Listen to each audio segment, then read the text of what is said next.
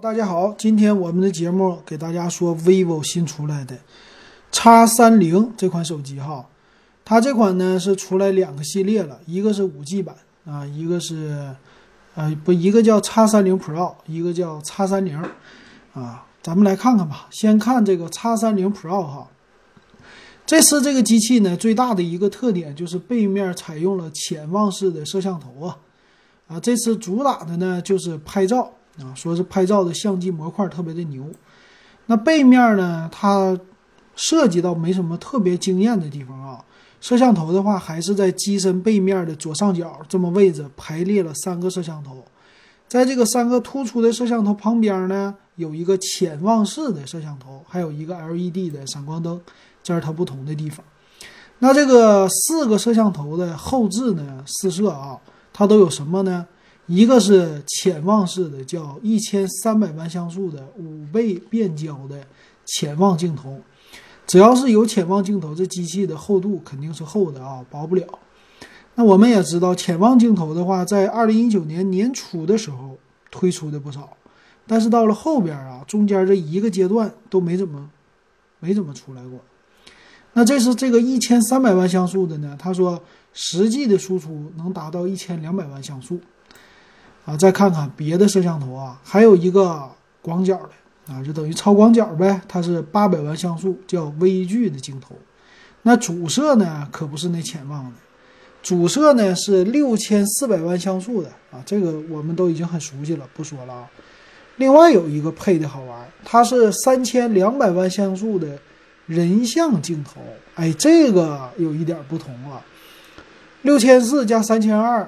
九千六百万像素，再加一个一千三百万像素，再加个八百万像素，这几个合在一起也超过了一个亿的像素啊！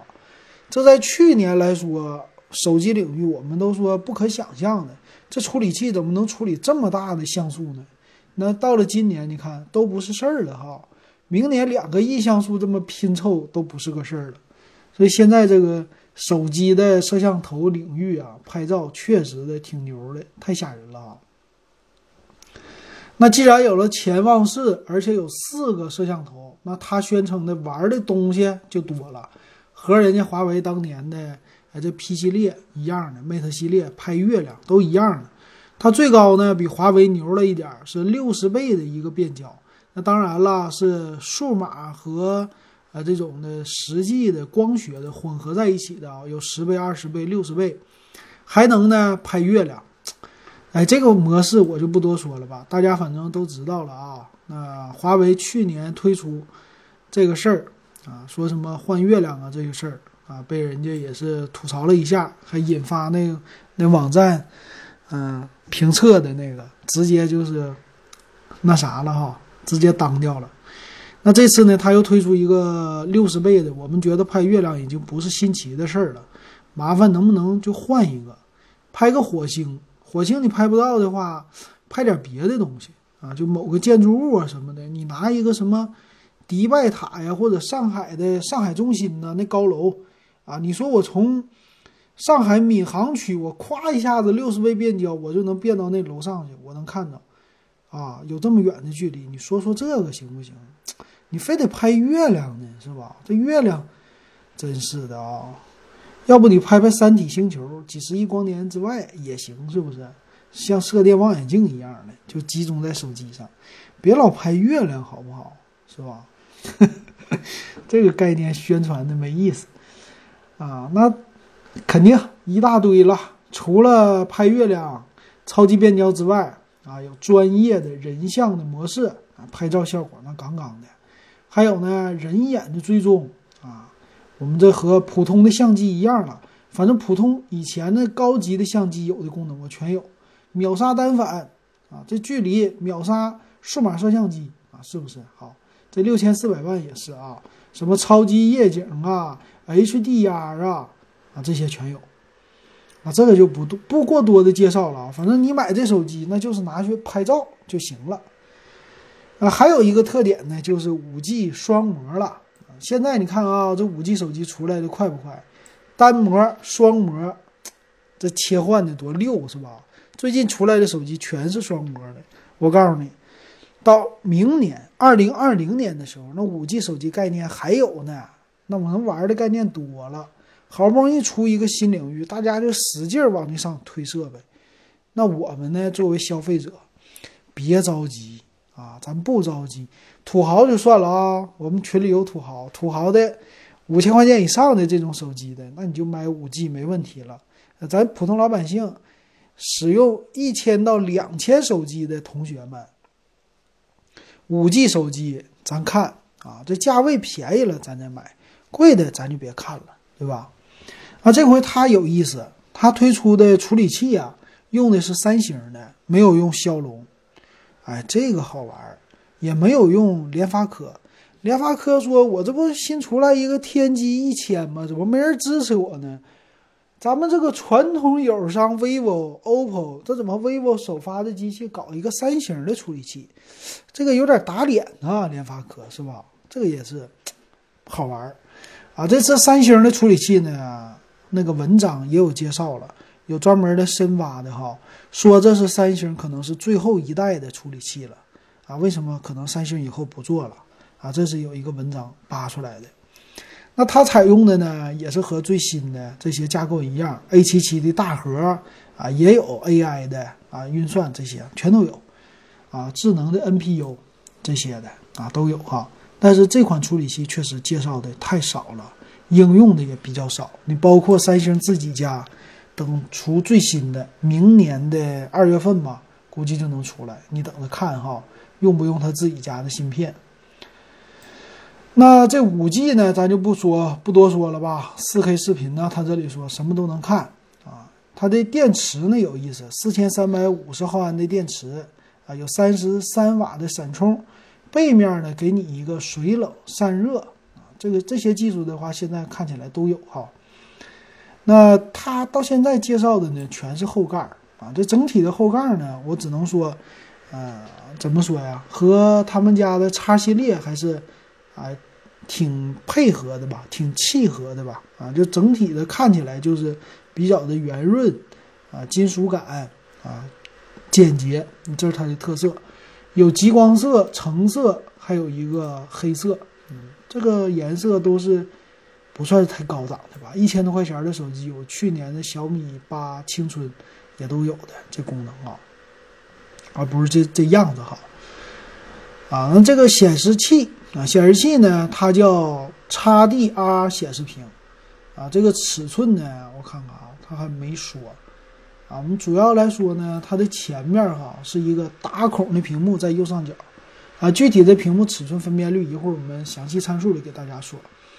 这里它加了一个新的东西，它这加了一个叫 vivo 的 process，叫 Guardian，这是什么呢？就是叫进程守护技术。哎，这说白了呀，就降低你的卡死，让你的系统更加的流畅。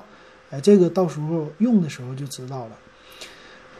另外一个就是这个叫 FunTouch OS 十啊，升级到十了。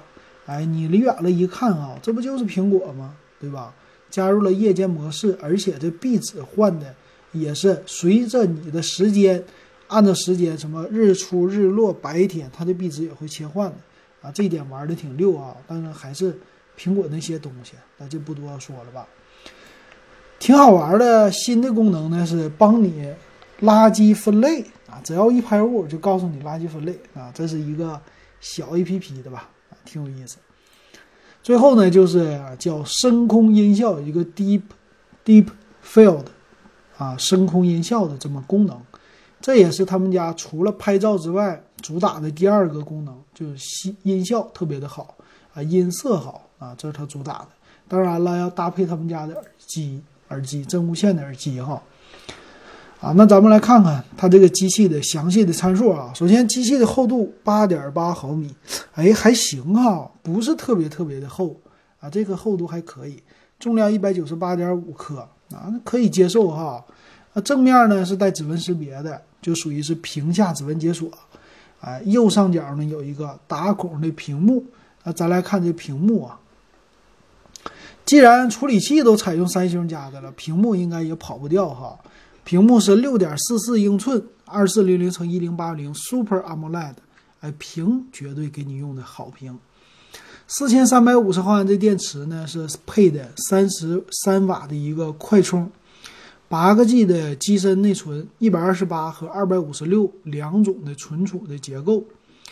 那前置的摄像头啊，只有一个，嗯，三千两百万像素，但是光圈比较小，二点四五的啊这光圈。那背面呢，四个摄像头，刚才咱说了啊，光圈呢最大的就是六千四百万那个。但是潜望式的镜头啊，它的光圈就比较小，它是 f 三点零的光圈，但没有没有问题啊。其他的摄像头可以帮它弥补的啊。那这后边四个摄像头，嗯，怎么说呢？可以说加起来的话，确实挺猛的啊。但是你要说啊，这技术多么多么的牛啊，首先提出来这些概念，基本上都不是他提出来的。我觉得亮点不是那么特别的多。其他方面呢，五 G 的网络支持。啊，这个不错哈，双频的 WiFi Type C 的接口，保留了3.5毫米的耳机接口，有 NFC 的功能，哎，这个不错。别的没啥了，咱们来看售价吧。售价呢肯定是 5G 手机要贵一点了。那八加一二八的版本呢，卖三千九百九十八，八加二五六的四千二百九十八，啊，这么一个售价，嗯，很符合他们家 X 系列的一个定位吧。啊，叉系列呢属于是高端的嘛，那叉三零呢相对于来说会低一点啊，这售价等到过两天咱们再点评吧。啊，总的说呢，我觉得叉系列是他们家的旗舰的系列啊，这样的话呢是给一些比较不差钱的主买的啊，花这个钱别人家也能买到五 G 手机啊。论品牌来说呢，当然是华为家的品牌比他家的好了，对吧？Mate 系列。当然，再贵个一千多块钱，但 vivo 系列呢，它好就好在线下的渠道啊。我觉得，反正单从机器来看吧，嗯，这售价的话是很 vivo 的，没什么说的。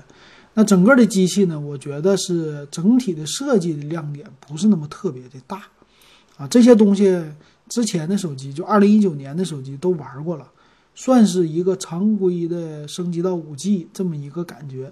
其他方面呢，也就是堆堆配置，嗯，我不觉得它有太多太多的让我觉得特别特别新鲜的地方，啊，你要售价低也行啊，这不可能的哈，所以我觉得怎么说，常规升级啊，就是这种感觉给我的。行，那今天这节目 vivo 的啊，X 三零 Pro 给大家说到这儿，感谢大家的收看和收听。